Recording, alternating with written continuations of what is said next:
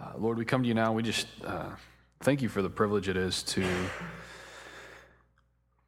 come together as Christians who share um, unity as a gift in Christ and to open the Word. And not only that, but to open up a Word that is living and that is sharp like a sword uh, that pierces deep and that instructs us in a way that other books don't.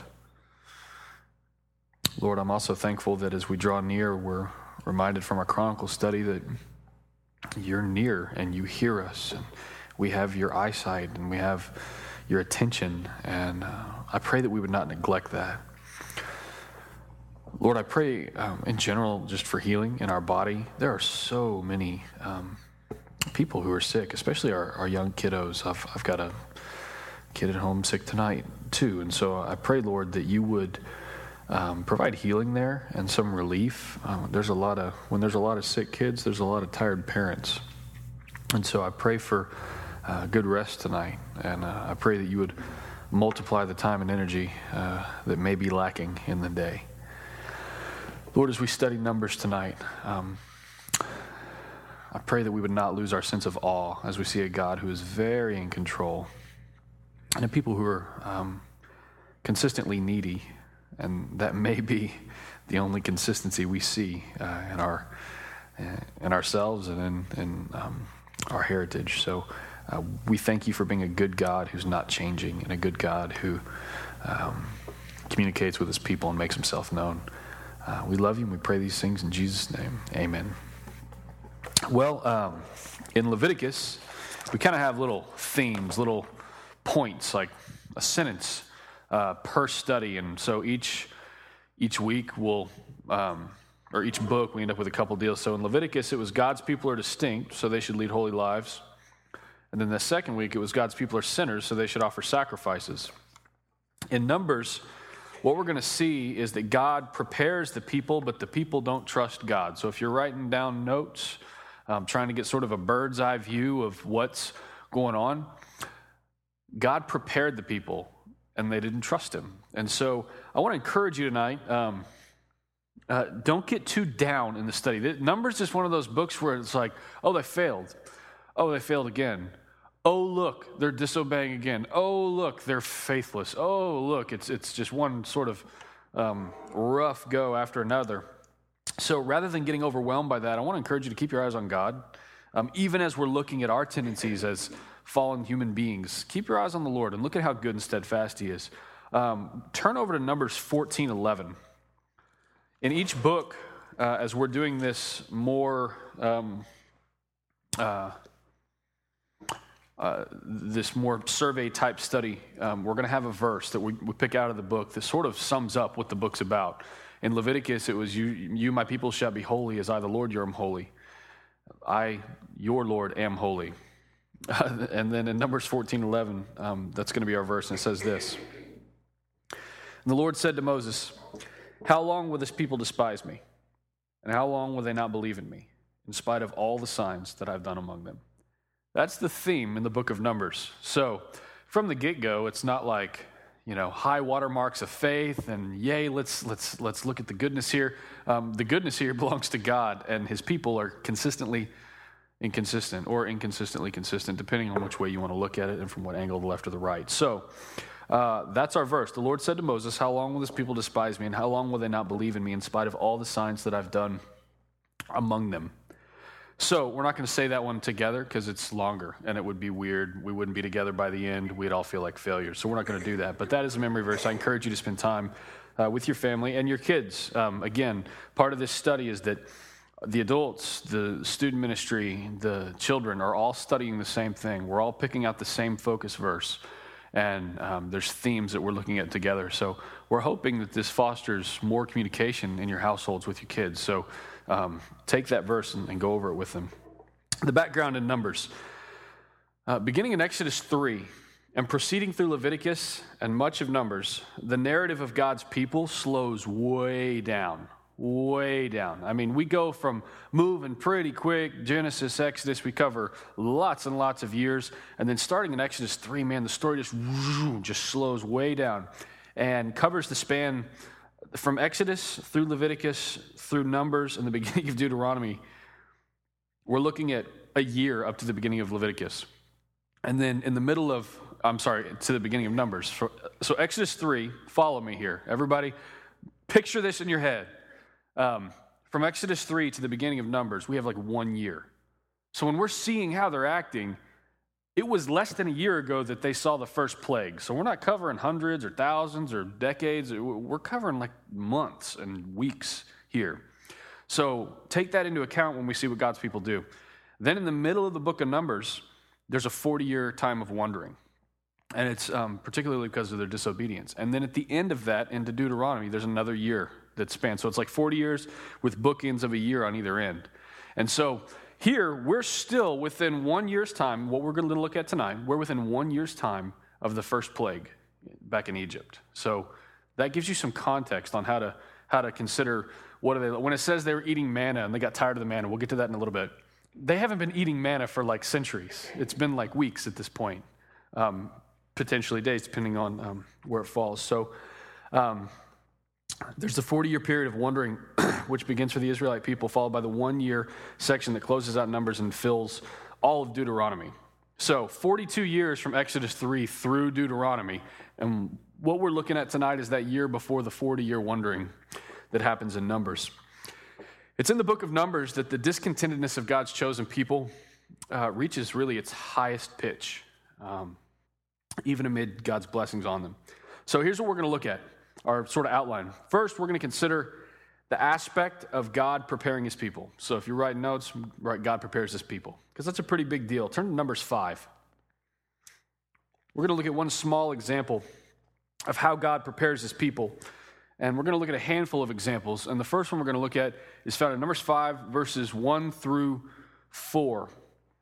And tonight we're going to we're going to read some larger portions of text, because we've got thirty-six chapters in Numbers, and I want us to to be able to climb into the story, and to do that, we're going to talk about some of it, but then we're just going to read some of it. So um, as I always encourage you when we're reading God's word, import your senses. What does this look like? What does this smell like? What are the sounds that you would hear if you were part of this group of people? What would your emotions be if you were being told these things by God through your leadership, or if you had made this mistake before God and were unrepentant? What would those feelings be like? What must it have been like for them? So Numbers five, one through four says, "The Lord spoke to Moses, saying, command the people of Israel that they put out of the camp everyone who is leprous, who has a discharge, and everyone who is unclean through contact with the dead.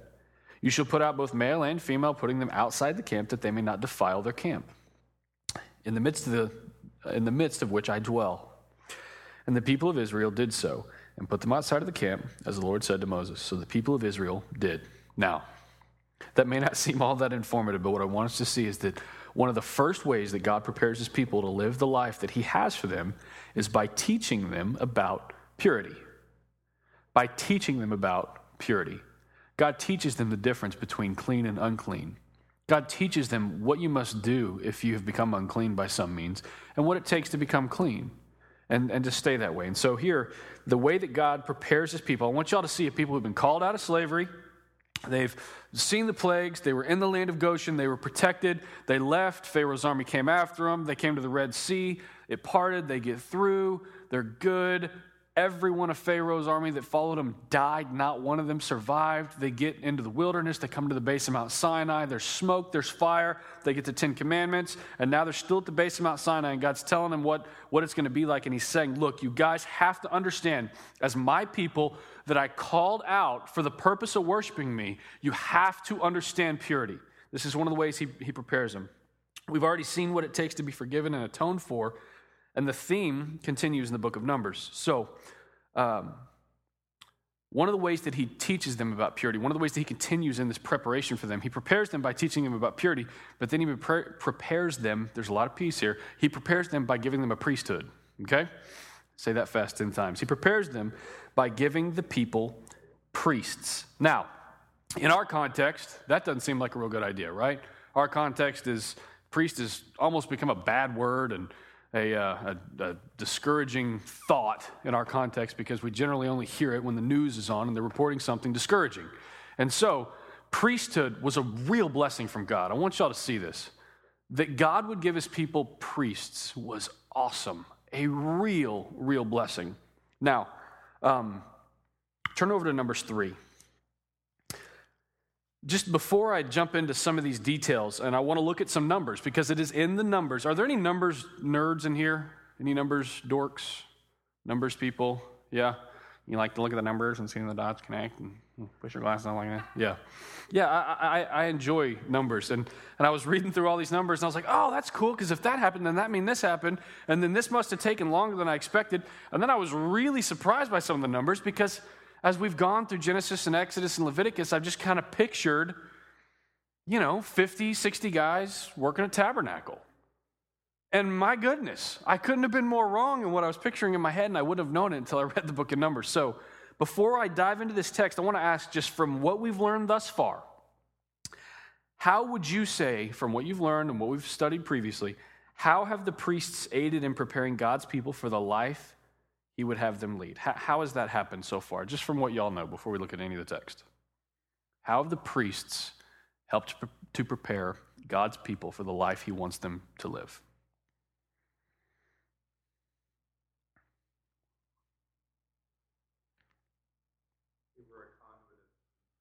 Yes. Yeah, a conduit of confession and atonement. I mean, I could ask the same question in a different way by saying, what do the priests do? What were their responsibilities? Yeah, a lot of ritual and detail, that they weren't allowed to wing it. They weren't allowed to go freestyle and say, oh, let's give this a shot. No, that was called strange fire. And we read about Nadab and Abihu a few weeks ago, two weeks ago, maybe last week. I don't remember. But uh, you don't wing it. Um So how else have the priests aided in uh, in the lives of, of the Israelites?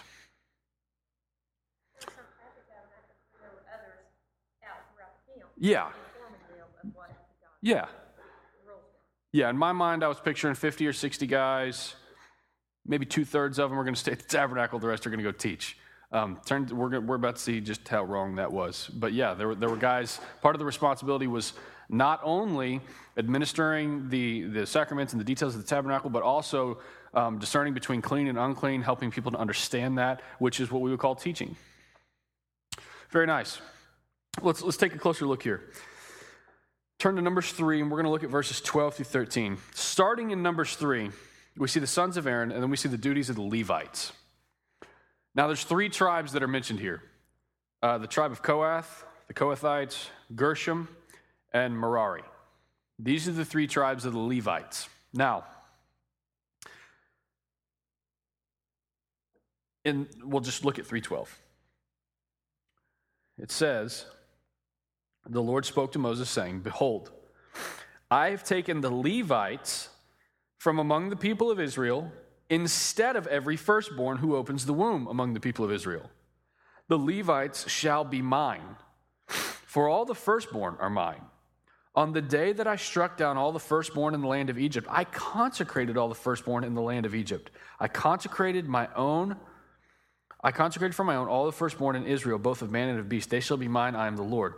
What we're seeing here is a pretty sweet substitute that happens by God, where he says, yes, the firstborn are mine, but here's what we're going to do.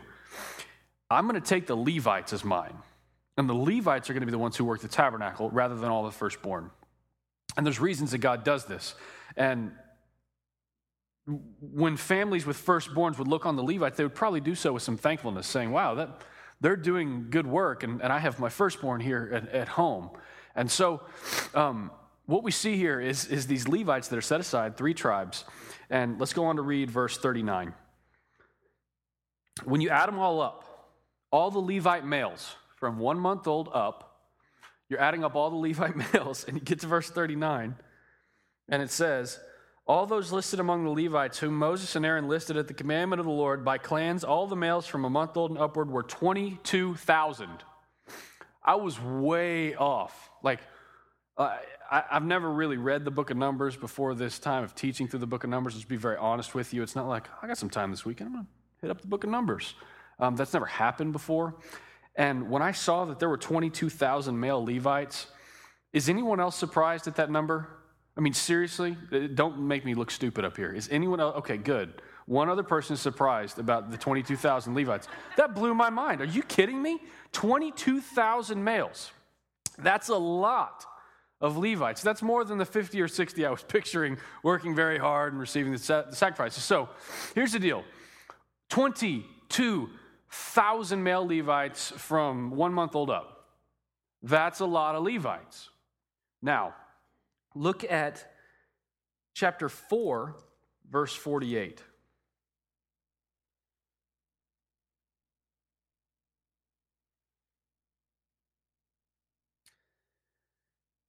What they did was they took all of the men in those three tribes who were between the ages of thirty and fifty. And those were the guys who would do the particular work in the tabernacle. Okay? So we got twenty-two thousand Levites, and then those between the ages of thirty and fifty were the ones who did the work of the tabernacle. Ministry is what it was called. And here in verse forty-eight in four, it says, those listed were eight thousand five hundred eighty. So we have twenty-two thousand Levite males from one month old and up, and those who were doing the service of the tabernacle were five, what did I say? five thousand eight hundred, eight thousand five hundred eighty. I get my numbers mixed up sometimes. eight thousand five hundred eighty. The guys who were like in their twenties or they were retired because they turned fifty and they got to live the good life, they were still assisting the ones between thirty and fifty. They were still assisting them and still continued to teach outside of the camp, but they would no longer serve in the particular tabernacle ministry. So this is an army of men, and part of their ministry was guarding. It says, minister in the tabernacle, but guard the holy things. And one of the parts of their guarding was these guys um, would come in, um, if, if a foreigner would come too close to the holy things, they would kill them. That's what the Levites would do, because you, you don't profane holy things. And so if someone tried to come too near, maybe mix their worship of their God with, with your God, the Levites had a very clear command to God, you kill them. Guard the holy things and guard the people. The Levites were no joke. These weren't just a bunch of pansies wearing like linen robes and, you know, kind of hippie love, kind of pictured like, that's not what it was. These guys were, this was like an army of men who were serious about things that are holy, serious about honoring God and everything that they did, serious about teaching the people the difference between clean and unclean, loving them, shepherding them, helping them with the sacrifices, the atonement, taking, receiving, hearing those um, confessions, and and and guarding the tabernacle. Now, here's what's cool. This, this blew my mind. They go on in the book of Numbers, and, and this is where the Numbers part is fun. And God says, you know, keep the Levites separate, but take a census of all the people. Keep the Levites separate, they're mine, take a census. You take a census of the Levites, but not with the rest of the people. So there's twenty-two thousand male Levites. Then they took a census of all of the firstborn of Egypt. Because remember, the Levites are going to be replacing what the firstborn would have otherwise done, right? Guess how many firstborn of Egypt there were when they took the census at the same time? twenty-two thousand two hundred seventy-three. Now, how long does it take? Does anyone want to take a guess on how long it takes to get two tribes up to the twenty-two thousand number in offspring? Anyone want to take a guess? I have no idea. I couldn't figure it out. I sat and messed with it for a while. But that doesn't happen overnight. It's not like, hey, next year we're going to be kind of changing out what the Levites do with the firstborn.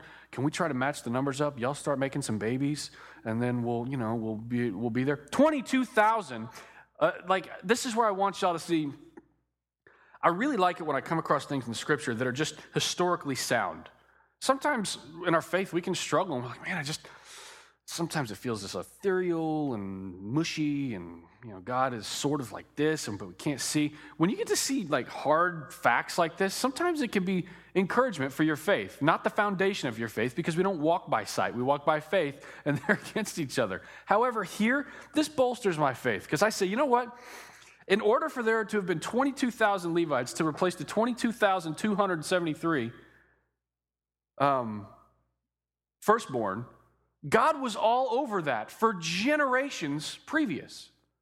Like, only a sovereign God could have said, hey, let's see if the numbers match up. Yeah, watch this. You know, and then they count them up, and it's like, oh, my goodness. It's almost a one-for-one match.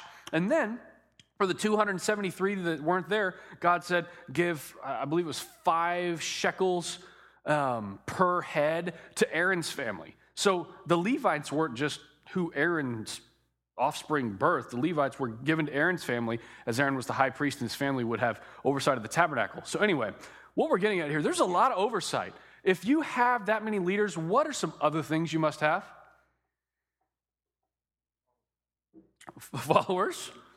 Yeah. What else? Yeah, think logistically. Are you kidding me? Five, I'm sorry, eight thousand five hundred eighty men working the ta- How many deacons are in here? How many deacons? Okay, couple. How difficult is it to get straight who's going to do the offering count? Or who's going to be greeting? Or who's on security for that Sunday? We have technology and emails and all these things. I can hit something on my phone and make it go out to the whole staff immediately, and it all syncs up our schedules, and it's all fancy. eight thousand five hundred eighty overseers.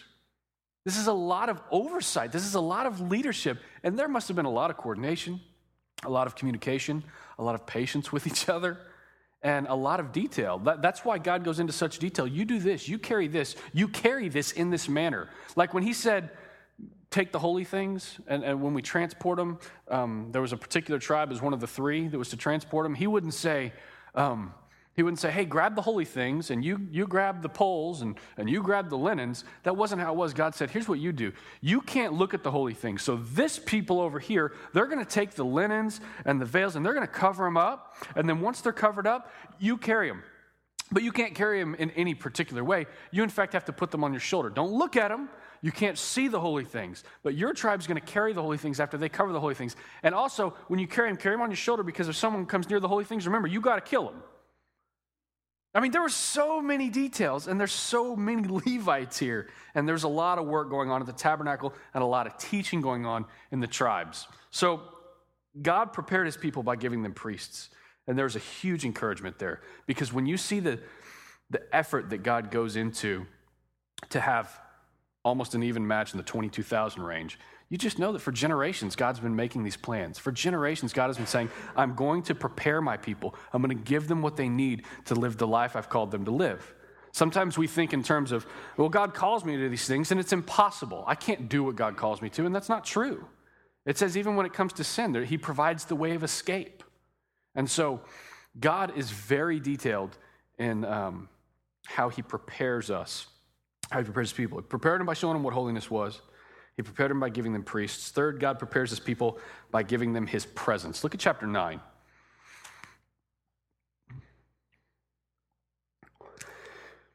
In chapter nine, the Passover is celebrated.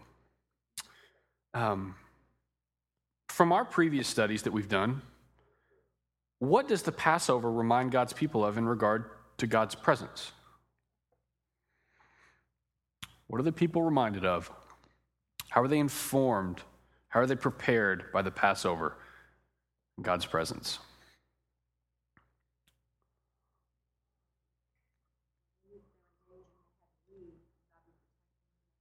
Yeah, they were in danger. If they had to leave, God would protect them when they left. They'd look back on Egypt, and when they looked back on Egypt in the first Passover, what would they remember? What were the, what were the sounds that would come to their mind? Smells. Yeah, the bleeding of the lamb, yeah. What what are some other things that the Passover would remind God's people of in his presence?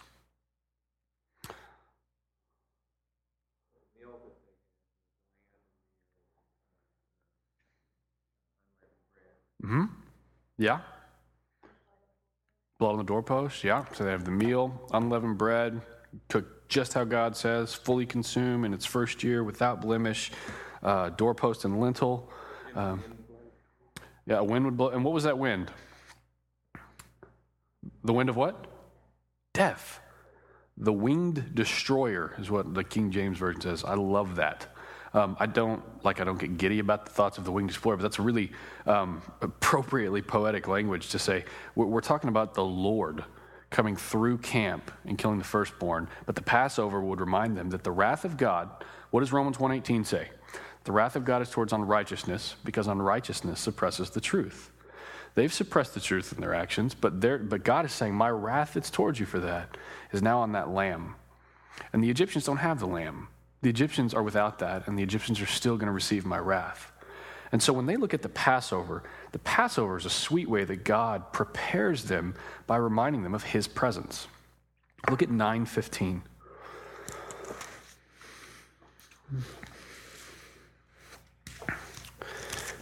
They've uh, they've taken the Passover. God reminds them of, of his presence, and it prepares them for what they're supposed to do. And it says in fifteen, on the day that the tabernacle was set up, the cloud covered the tabernacle, the tent of the testimony. And at evening, it was over the tabernacle like the appearance of fire until morning.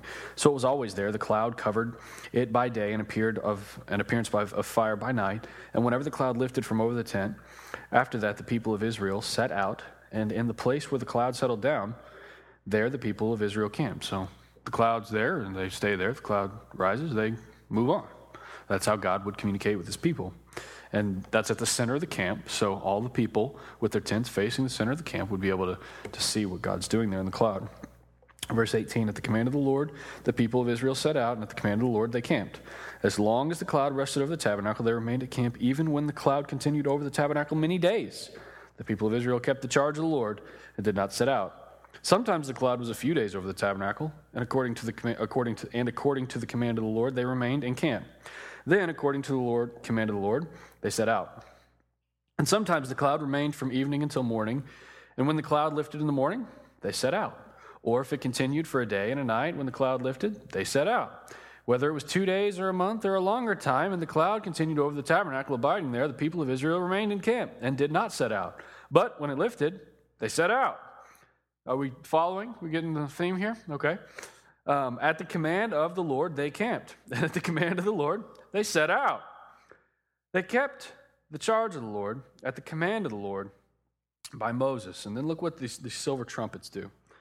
It says, the Lord spoke to Moses, saying, make two silver trumpets. So we're looking at the numbers here and the dynamics of how all these people were ordered and structured and how God would communicate. How could they all move at the right time or not move at the right time?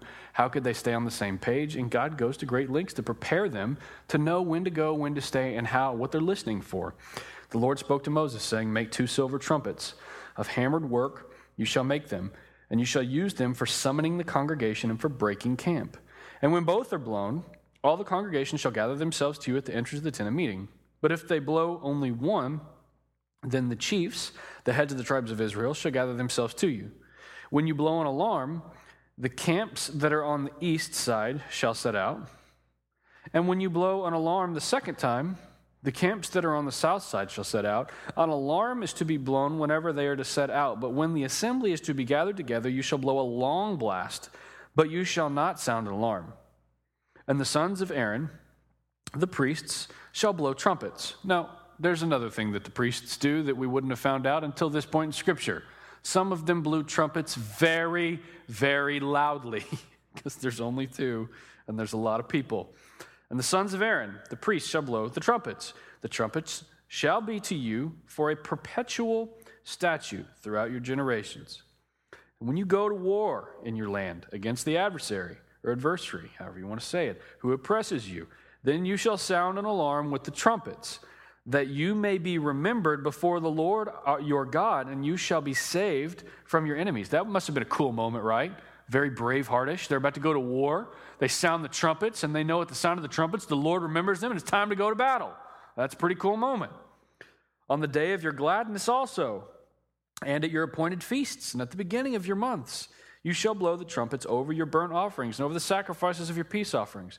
They shall be a reminder of you before your God. I am the Lord, your God. So, to sum it up, what other blessings do God's people get by God's presence? What are some of those blessings we just read about? Yep, pillars of fire, cloud. So we've got Passover, pillars of fire, cloud. What else? The trumpets. Nice, nice. Sometimes I ask questions that aren't hard just to make sure everyone's good and awake. That's what that one was. So, um, it should be an encouragement to us to remember that our God's not just a reactive God. Sometimes we view God in terms of, like, something goes sideways and we're surprised by it, and then we go to God and we're like, did you not see that coming? Did you not know that was going to happen? And this whole section of Scripture is encouraging because it reminds us he's not just a reactive God. He's sovereign. He doesn't simply respond to our circumstances in a beneficial way. He prepares us for life ahead of time.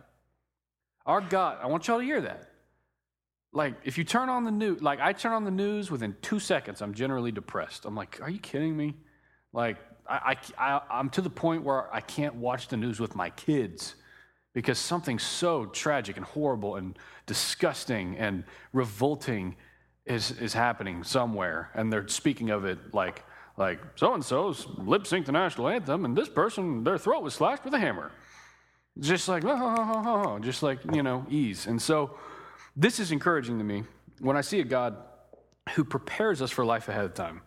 He, he knows what's going to happen, and he prepares his people. So my question for y'all is, what are some ways that God prepares us today? He's called us to a life of holiness. He says in Christ, things are different for you. So what are some ways he prepares us? What are some things that you know about tomorrow that will help you? No guarantees. He's in charge of tomorrow, the Lord of the day. What else? There, there should be like, like y'all, your mind should be saying, which of these hundred things should I say? Yeah, that's pretty cool. The second coming will be announced with a trumpet blast. Next time y'all hear a trumpet, it's going to freak you out a little bit. It's a go time. The Holy Spirit will bring all things to remembrance. Yeah. Yeah. The Holy Spirit brings all things to remembrance. You you have the Spirit as a seal, as a guarantee. What else? What are some things you know about tomorrow? God is prepared because God's prepared you.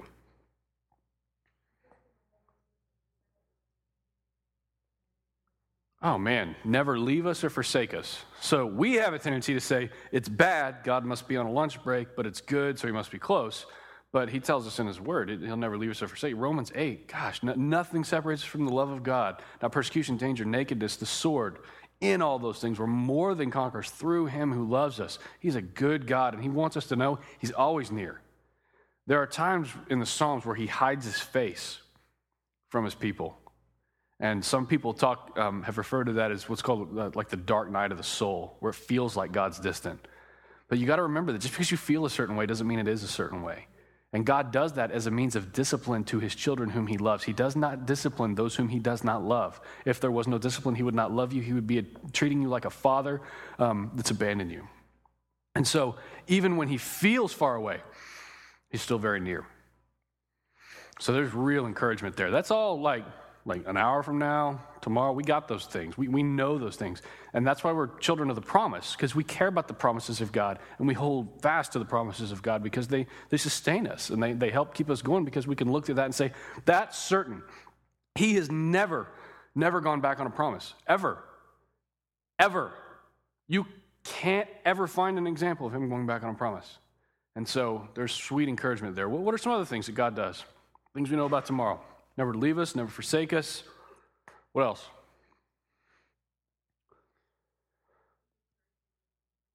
Oh, man, isn't that sweet? Every morning, when you take the first breath, it's mercy, it's grace. Like, like, like, um, grace for the, mercy for the moment, grace for the day. Every single morning, fresh mercies.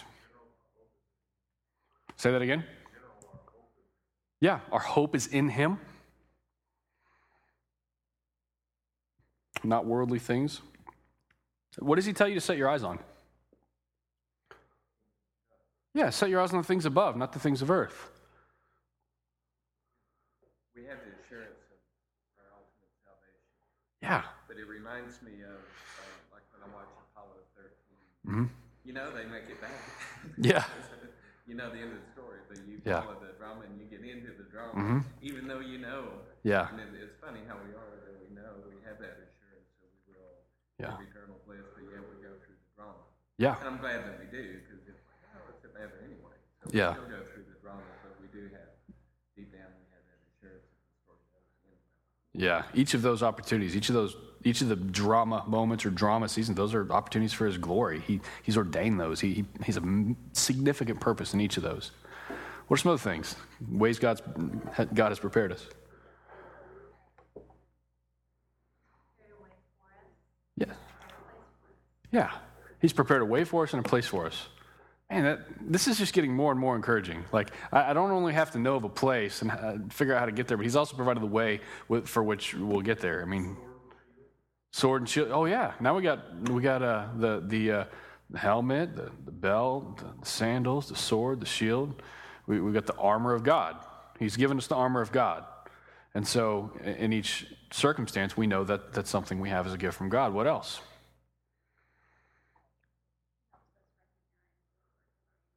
Yeah, he helps us, right? Like, you go through the Bible and he says, um, he, he outlines what's evil, what's wrong. If if you see someone oppressing uh, the poor, you can say, hey, wait a minute, that's not right. I'm supposed to do something about that. If you see someone on the receiving end of injustice, you know from what your Bible says, hey, you step in and you you exercise justice for the person who's on the receiving end of that injustice. And we know what's evil, and we can know what the work of the enemy is because he has warned us and told us ahead of time, one, by saying this is what it is, and two, by saying don't take part in this. Don't take part in the unfruitful works of darkness. What else?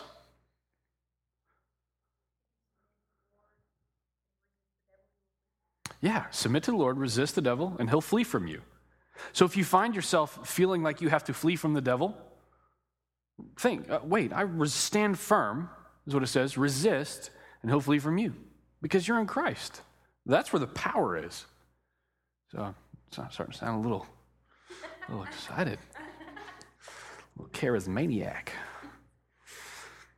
We we are prepared in so many ways by God, um, and, and I am so guilty personally of losing sight of it. I, I this last year I, I hit a really difficult season and hit a low, and I think it's because I lost sight of many of the ways that God has prepared us. And I started thinking, well, maybe this isn't his best for me. Maybe I'm not receiving his best. Maybe this sad thing I've seen over here and the sad thing I've seen over here, m- maybe it's not what I thought it was. And and we lose sight of the way that God prepares us, and we're no longer drawing on his promises. We're no longer exercising faith, which is saying, I have no idea what's going on here, God, but I trust you. I don't understand this. This is horrible. I trust you. This morning, I've been really challenged by um, Clay's testimony on Sunday and the message that, you know, wherever you're at right now, that's God's best for you. Boom. That's challenging. My family has been like, our kids, and like there's members of the body who are struggling with death, uh, cancer, major things. We're just struggling with general sickness of small kids, and it's about to drive me insane. We've been doing it since October. We go maybe three, four days, and then someone else gets sick. We we may get a little window, and someone else gets sick. It's gotten so uh, difficult that yesterday I just kind of hit a point where I'm like, oh, I cannot get any momentum because I have to clean something up or go pick up a prescription or go to a doctor's appointment or relieve Lindsay so she can do that and I'll watch the other kids. And I, I kind of hit that, okay, whatever you're teaching us, I like it, God, and I want to move from this. I'm tired of this. And this morning I got up and uh, I didn't feel good.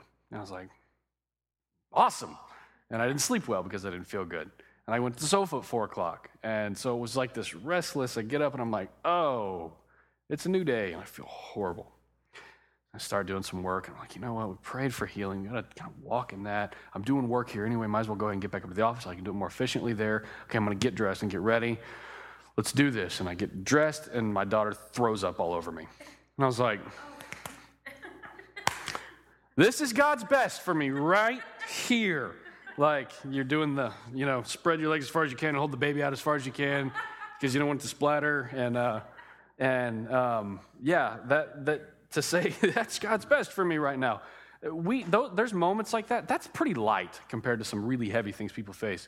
But, I mean, you can lose your mind if you lose sight of the fact that God's best is, is happening for you, and you have something to learn in that. And he's a good God. He's only good towards you. That's another way he prepares prepares us. We don't have bad days and say, oh, man, this is a bad one because God's being bad toward me. Hopefully he'll be good to me tomorrow. No, he's only good toward you. That's another way he prepares us.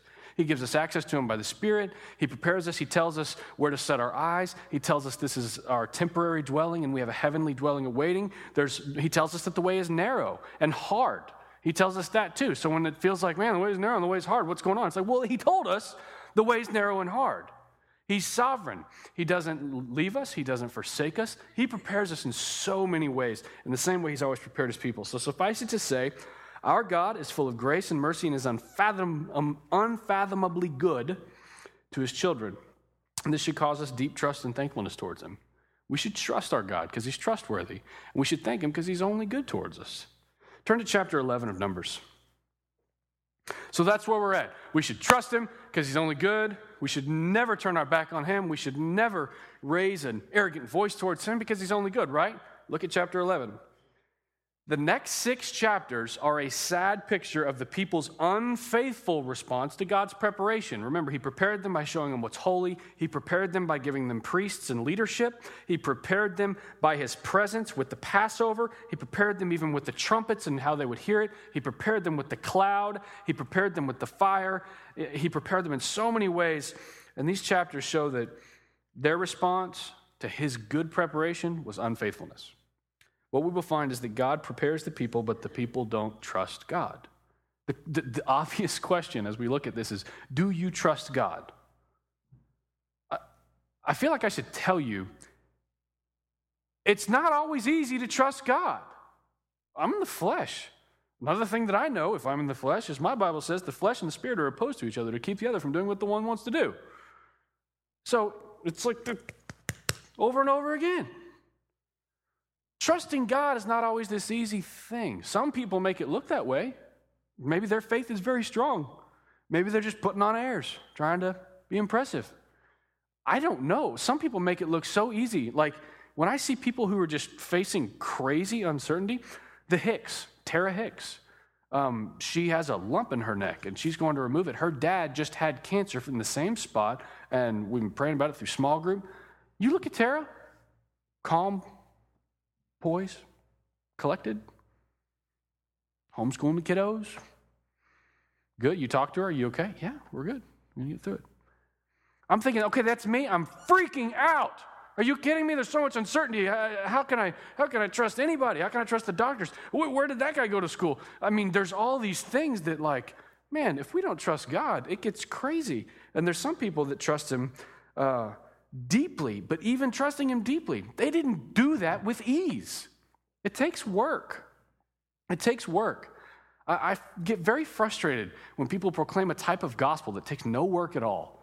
Like prayer's easy, um, uh, not being angry is easy, uh, trusting God in all circumstances, especially the difficult ones where there's real uncertainty and fear, that's easy. It's not easy. But our God is infinitely good. He doesn't want us to trust him by telling us it's easy. He wants us to trust him by telling us he's really good, and he's really sovereign, he's really powerful, he's really in control, and there's no one above him. That's how God draws us to himself, not by saying, come over here, it's easy. So here in chapter eleven, uh, look at verses one through six. It says, and the people were just finishing the silver trumpets and Israel leaving Sinai and all this provision and God preparing them. And it says, and the people complained in the hearing of the Lord about their misfortunes.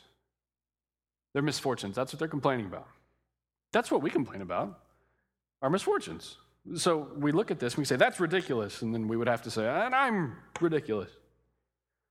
And when the Lord heard it, his anger was kindled. And the fire of the Lord burned among them and consumed some outlying parts of the camp. Then the people cried out to Moses, and Moses prayed to the Lord, and the fire died down. Can you imagine that? That's a display of power. F- wrathful, fiery fury, consuming parts of the camp. Moses, what do we do? Moses prays and the fire dies down. Uh, how's the trust meter right here? Where's that trust meter at? The fire dies down. So the name of that place was called Taberah because the fire of the Lord burned among them. Now the rabble that was among them is a great word. I refer to my children as rabble sometimes. Now the rabble that was among them had a strong craving. And the people of Israel also wept again and said, listen to what they say. Oh, that we had meat to eat. We remember the fish we ate in Egypt that cost nothing, the cucumbers, the melons, the leeks, the onions, and the garlic. But now our strength is dried up and there's nothing to look at at all but this manna to look at. Nothing to eat at all. This manna to look at. What's manna? Just to be clear, what is what is manna? Bread from heaven. Bread from heaven. That's what manna is. It's you're in the middle of a wilderness and you got nothing. Oh, thank goodness someone from heaven sent us a care package. And they complained because they wanted something else. And in fact, they say, oh, oh, that we were back in Egypt. Now, why are they out of Egypt now? From what? What kind of slavery? Killing them slowly, slavery. We'll go with that. I like that. Killing them slowly, slavery. He came to them because he heard their cry, is what it says in Exodus. The Lord heard the great cry from Egypt of his children, Israel. They were crying out from the oppression. They were being made to make bricks without straw because Egypt was fearful of how very numerous they were becoming. And it was becoming more and more oppressive as more numerous as they were getting. But they were getting more numerous because that was the promise of God. I'll make you as numerous as the stars in the sky and the sand on the shore. So these promises of God are being fulfilled and God's people are being oppressed. That happens sometimes. In the in the word it says, um, uh, give an account for the hope that you have with gentleness and respect, and it, it, it goes on to say, so that when you are reviled, not if you are reviled. And so um, that's a promise that prepares us also for tomorrow. So they are not in Egypt anymore because God heard their cry, and he's a good God, and he came to them, and he delivered them, and he brought them out. And now they're sitting here after all this provision, all this preparation from God to help them move forward faithfully. They're saying, oh, that we were back in Egypt. Don't y'all just remember the meat pots and the onions and the leeks and the garlic, and it was so good. Um, that is ridiculous. I mean, that's completely ridiculous. There's nothing that disgusts me more than those food shows. If there's any foodies in here, I'm very sorry. But the food shows that generally have big guys, um, like going around and surveying plates. And they go in, and it's like, there's that guy Ferrari or whatever, the spiky hair, weird guy. Does anyone know what I'm talking about? He has spiky hair and a spiky beard. And it, it's just disgusting because they just eat stuff, the whole deal. I, I guess I don't like watching people eat. But they, they go, and it's like, oh, this is so good. Oh. And the, the same response from every person who eats something like this, just go, just like this over-the-top thing. And I'm like, that's gross. I'm watching you get junk on your fingers and under your fingernails, and it's on your beard that you dyed different colors, and it's weird. And that, but they're so just in heaven, and I get to I get the best job ever. I record a T V show where I eat junk all the time, and it just looks like a heart attack waiting to happen. And that's kind of what I picture when I picture them. Oh, that we were in Egypt. You remember the leeks and the onions and the garlics and the big pots of meat, like. It amazes me that no one took their shoe off and threw it at the guy who started the conversation, saying, seriously? The meat pots? They were beating the tar out of us.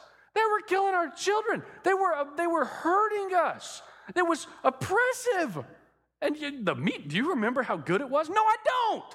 It wasn't good. God heard our cry because it wasn't good. So here, it's just absolutely ridiculous. We can be the same. I have been this week the same level of ridiculous as, as the Israelites here. I've seen so much good from God. I've seen so much provision. When I got puked on this morning, I was the same level of ridiculousness. It was like, for real? Oh! And then I'm like, whoa, whoa, I don't want lightning to strike the house. Let's calm down. But up until this point, Israel has seen the Lord do amazing things. They're, remember what I said at the beginning of the study.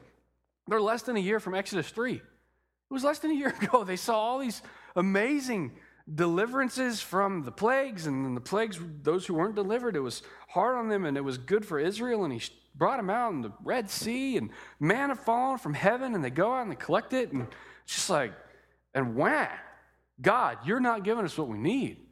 God, you brought us here to die. Oh, that we were back in Egypt. I mean, I cannot imagine hearing, being God and hearing, oh, that we were back in Egypt.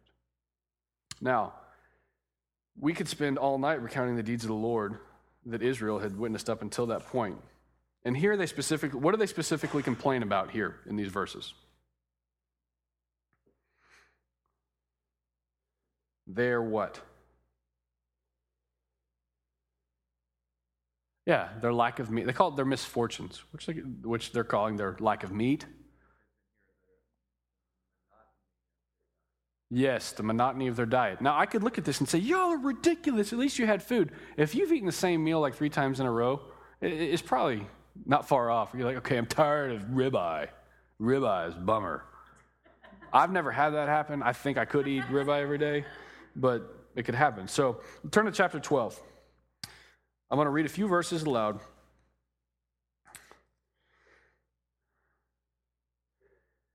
Miriam and Aaron spoke against Moses because of the Cushite woman whom he had married, for he had married a Cushite woman, and they said, has the Lord indeed spoken only through Moses? Has he not spoken through us also? And the Lord heard it. Bum, bum, bum. Now the man Moses was very meek, more than all the people who were on the face of the earth. And suddenly the Lord said to Moses uh, and to Aaron and Miriam, come out, you three, to the tent of meeting. And the three of them came out. And the Lord came down in a pillar of cloud and stood at the entrance of the tent of meeting, and Aaron and Miriam, uh, a tent, I'm sorry, the tent, and called Aaron and Miriam, and they both came forward. And he said, hear my words. If there's a prophet among you, I, the Lord, make myself known to him in a vision. I mean, they're hearing the words of the Lord at the tent of meeting. This is remarkable. I speak with him in a dream. Not so with my servant Moses. He's faithful in all my house. With him I speak mouth to mouth, clearly, and not in riddles, and he beholds the form of the Lord. So so they're saying, oh, what's so big about Moses? Can God speak through us? And God's like, let me tell you what's big about Moses. I speak to him face to face. He sees my form. It's not. He doesn't need someone to t- figure out what I'm saying. He can hear me. We speak face to face. That's what's going on. That, that's my plan, and I'm God. And he goes on to say, uh, he, he beholds the form of the Lord. Uh, why then were you not afraid to speak against the servant Moses? I mean, that question, you could make it not a question. God saying, you should be afraid to speak against the servant Moses. I've done something special here. And the anger of the Lord was kindled against them, and he departed. When the cloud removed from over the tent, behold, Miriam was leprous, like snow. And Aaron turned toward Miriam, and behold, she was leprous.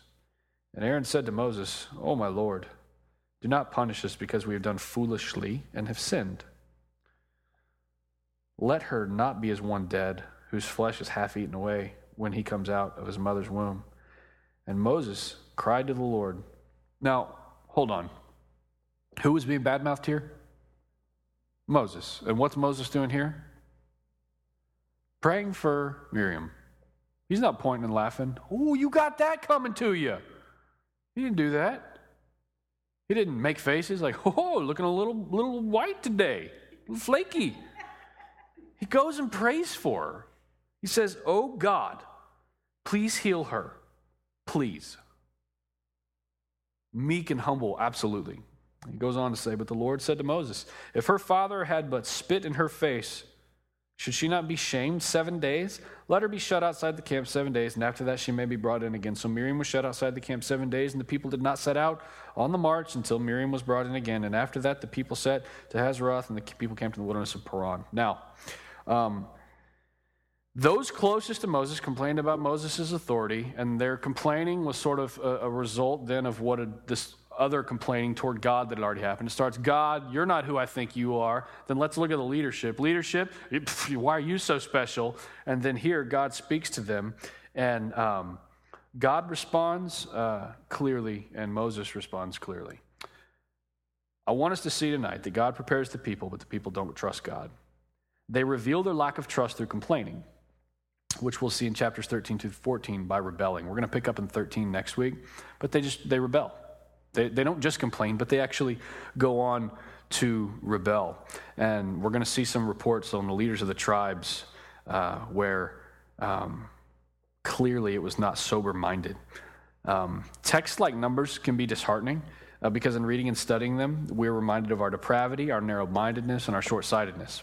We're reminded of our deep desire to walk by sight because faith is so hard. But my hope for us tonight is that we can be reminded of all that God's done for us and is doing for us, how he prepares us, um, and hold each other accountable not to respond to that kind of movement from God in, in an unfaithful manner.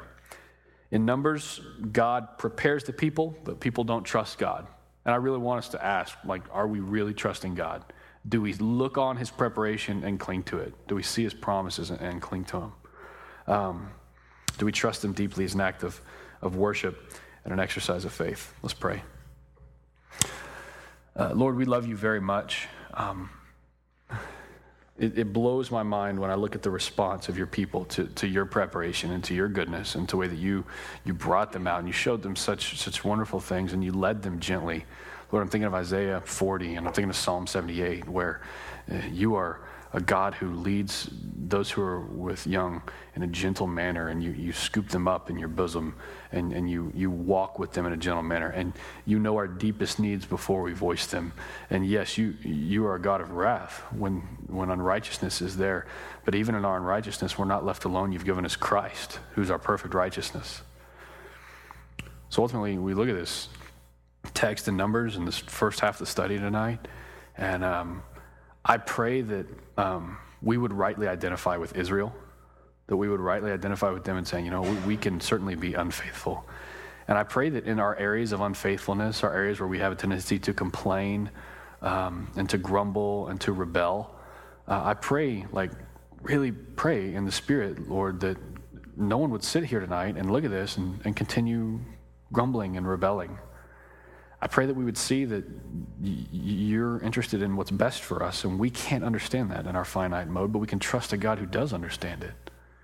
Lord, I pray that we would think about the generations, some who even were born into slavery and died into slavery, but their offspring at some point made up the twenty-two thousand Levites in the census. You're a God of abundant provision, and we're a very, very blessed people.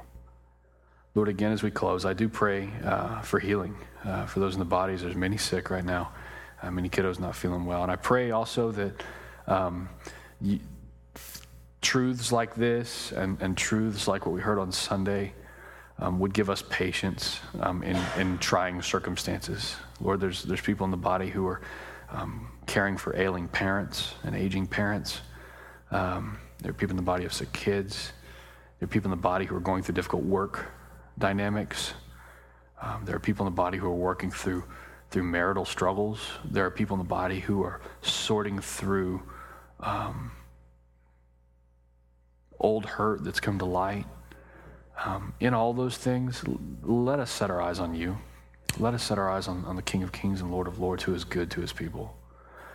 Let this humble us. As we see the way you are towards us, help that to inform the way that we are towards other people. Um, eager to help, eager to be there, eager to provide, uh, to forgive where it's needed, to inform, to instruct, to bring peace. Lord, we love you very much. We pray these things in Jesus' name. Amen.